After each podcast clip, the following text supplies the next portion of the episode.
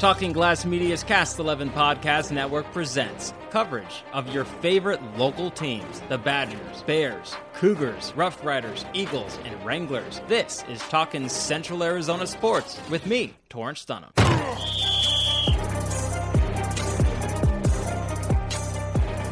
It's been a busy past few days for local sports as many winter teams have competed in the playoffs.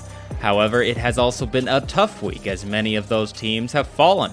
The only local team left standing in the high school winter playoffs is the Prescott boys basketball team.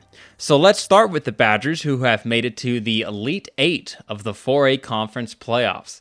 After falling to Brophy Prep 74 to 61 in the Open State playoff, the number 6 seed Badgers responded on Wednesday in the first round of the conference playoffs with a 71 to 50 win against number 11 seed Arizona College Prep. They now move on to face number 3 seed Deer Valley on the road at 7 p.m. on Friday. The two teams played earlier this season, and Deer Valley is one of the few teams to beat Prescott this season, and the only 4A team to do so. Deer Valley beat Prescott 65 to 44 on December 11th in Phoenix. However, it's notable that Zane Gall wasn't available for the game. Gall and Uriah Tennett are two important pieces for the Badgers on offense, with Tennett averaging 32 points a game this season and Gall averaging 16.5. Gall also averages 11 rebounds per game as well, and led the team with a field goal percentage of 55%, just ahead of Tennett's 53%. Tennett in that loss to Deer Valley scored 28 of the Badgers' 44 points. Deer Valley, which went 24 and 4 overall and 9 and 1 in the 4A West Valley region to win the region, knocked out Cortez in the first round, 69 to 42 of the conference playoffs after falling to number 1 seed Perry 78 to 49 in the second round of the Open State playoffs. A win would place Prescott in the Final Four on Monday at 7 p.m., either at home against number 7 seed Thunderbird or on the road against number 2 seed Mesquite. Check out signalsaz.com for full coverage and photos of Friday's game. As for the Bradshaw Mountain boys basketball team, their season came to an end in the first round of the conference playoffs Wednesday night in a 68 42 loss on the road to the Mesquite Wildcats. The Bears had trouble keeping a handle on the ball in the game as they had 14 turnovers in the first half, allowing the high powered offense of number 2 seed Mesquite costly extra chances. After having trouble taking advantage of Bradshaw Mountain's mistakes in the opening quarter, only scoring 12 points, Mesquite found their groove in the second quarter and entered the locker room with a 36 14 lead. Bradshaw Mountain did clean it up for some time after the break as the Bears only committed one turnover in the third quarter and kept pace with Mesquite, outscoring the Wildcats in the quarter 17 to 16. But Bradshaw Mountain fell back into habits of the first half in the game's final quarter as the Bears turned the ball over another five times and Mesquite coasted to a comfortable victory. Here's what head coach Cain Atkinson had to say after the game about his team's problems with turning the ball over. Sloppy with the ball, uh, self inflicted. Uh, we knew coming in that that's what they're going to try to make us do. Uh, we were prepared for it. I thought we were at least. Uh, it didn't seem that way tonight. Senior guard Mason Hunt was the focal point of the Bradshaw Mountain attack throughout the season, having led the team with 23.7 points per game. Mesquite was well aware of that. Here's Hunt on Mesquite's game plan. I think they scouted us well. They knew that the game plan was to give me the ball, and so they jumped a lot of passes, and they just came out hungry and aggressive, and we weren't. The senior still scored 25 points to lead the Bears in his final game after three seasons with the Bradshaw Mountain varsity team an experience that has taught him valuable lessons. Uh, it was amazing. You know, I got taught a lot of great life lessons and basketball lessons from Coach Cain Atkinson and Coach Blair Hillig. You know, I'm extremely fortunate to have played for both those guys, and I'm thankful for my teammates for teaching me things in practice, and I'm very thankful for my time at Bradshaw. Atkinson said the loss hurts, but he's proud of his team. I'm, I'm proud of everybody. I'm proud of the program. I'm, I'm, I'm proud to be their coach. Um, I think the world of those seniors. I think the world of our guys. Um, you know, it hurts. You know, I hate losing. I'm, I'm, I'm, very competitive, and I thought we had a, a better chance of maybe coming out here and giving them a better game, and we should have anyways. But you know, our game plan we didn't execute at all, and you know, like I said, Mesquite, they're a heck of a program. The Bears went 11 and 6 overall in the regular season and 7 and 4 in the region to finish in third place. The team beat Seton Catholic Prep 67 to 65 in the play-in to reach the playoffs. We'll get caught up with the rest of the playoff teams, check scores with college sports, and cover the first few games of spring sports at the high school level. But before that, this show is brought to you in part by Yavapai Plumbing and Heating. Spring sports are here but winter weather can still return, so it's important to have your heating all checked out and ready to go so you aren't left in the cold. Give them a call to make sure everything is looking good and you are ready. All the info you need is at ypeinc.com. That's ypeinc.com. Okay, let's get caught up with the rest of the teams in the area with the whip around. The number 14 seed Prescott girls basketball team fell to number 3 seed Flagstaff on the road Thursday night 77 to 45 in the first round of the 4A conference playoffs, ending their season. The team went 13 and 4 overall and 9 and 2 in the region, finishing behind Flagstaff that went 11 and 0 in the region and 15 and 2 overall. The number 3 seed Prescott girls soccer team after beating number 14 seed Douglas 2 to 1 in the first round of the state playoffs fell in the quarterfinals on Saturday to number 11 seed Saguaro at home 1 0, ending their season. The Badgers went 11 and 1 overall in the regular season and 5 and 1 in the region, finishing in second behind Flagstaff that went a perfect 12 and 0 overall and 6 and 0 in the region, Number one seed Flagstaff got knocked out by number four seed Salpointe Catholic 3 0 in the semifinals on Wednesday. A couple of awards to mention for Prescott teams. For the girls soccer team, Mallory Walsh was named the Defensive Player of the Year for the 4A Grand Canyon region and was named to the first team. Riley Schroeder and Kenzie Blanchard were also named to the first team. Violet Williams, Alana Gilray, and Rihanna Aguilar were selected to the second team.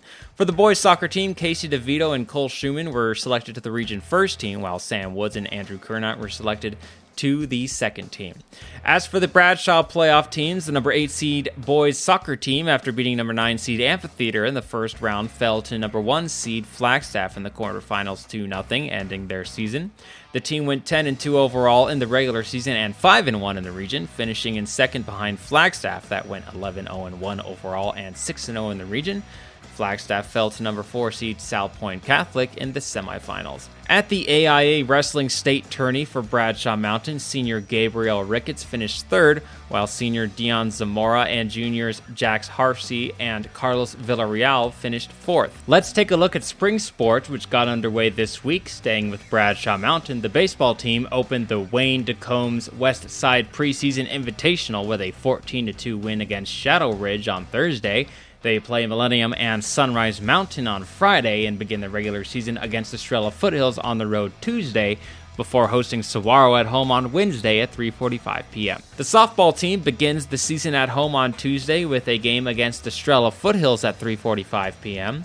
The boys tennis team opened the season with a 9 0 win on the road against Buckeye Union on Thursday. They next play at home on Tuesday against Poston Butte at 3:30 p.m. The girls tennis team also began the season against Buckeye Union, but at home on Thursday. No score was available at the time of recording. They play on the road against Poston Butte on Tuesday. The boys volleyball team begins the season on Tuesday on the road against ALA West Foothills. Over to Prescott as the baseball team began the season in grand fashion on Wednesday, beating Peoria 15 to 3 on the road in 6 innings. Four players each had a pair of RBIs in the win. Up next is a road game against Paradise Honors on Monday at 6 p.m. The softball team beat Peoria on Wednesday 19 to nothing in 5 innings to open the season. Senior RJ Para had 2 hits and 4 at bats and drove in 5, while also pitching 4 hitless innings and striking out 10 of 12 batters faced. Up next is a home game against Paradise Honors on Monday at 4 p.m.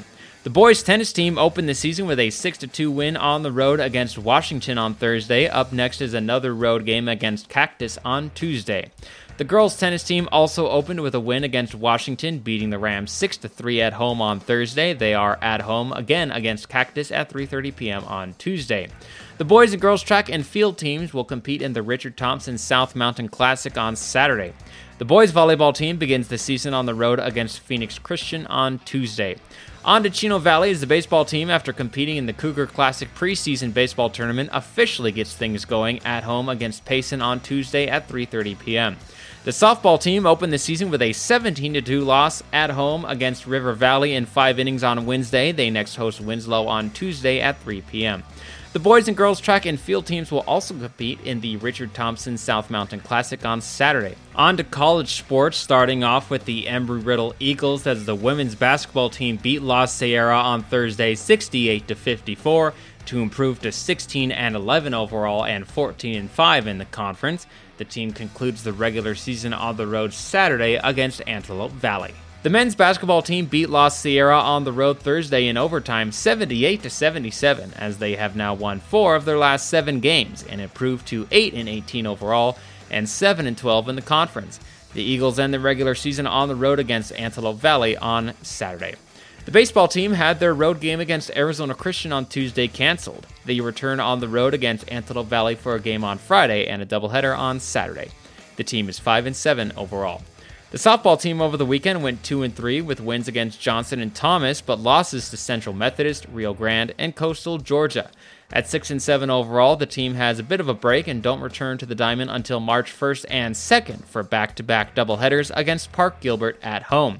Finishing up with the Yavapai College Rough Riders as the men's basketball team over the weekend dropped both games to Eastern Arizona 82-55 and 102-70 as they fall to 11 and 16 overall. They don't return to the court until March 1st and 2nd to face Cochise on the road. The women's basketball team also struggled last weekend, falling to number 18 Eastern Arizona 67 to 48 on Friday and 70 to 43 on Saturday at 5 and 20 overall. They host Central Arizona at 5:30 p.m. on Friday and 2 p.m. on Saturday. The baseball team, after being swept in a doubleheader against Pima on Saturday, split a doubleheader against Cochise on Tuesday, winning Game 1 3 2, but losing Game 2 8 5. At 7 and 7 overall, the Rough Riders host Arizona Western in a doubleheader on Saturday beginning at noon. The softball team is still looking for their first win, having lost seven in a row to begin the season after a doubleheader defeat to number three ranked Phoenix on the road Tuesday, 6 3 and 9 1. They get a bit of a break and don't play again until March 2nd for a home doubleheader against Scottsdale, beginning at noon. That does it for this week's show. I'm Torrence Dunham, and this has been Talking Central Arizona Sports, part of Talking Glass Media's Cast 11 podcast network. We'll see you back here next week for a recap of the Prescott Boys basketball playoff game and spring sports.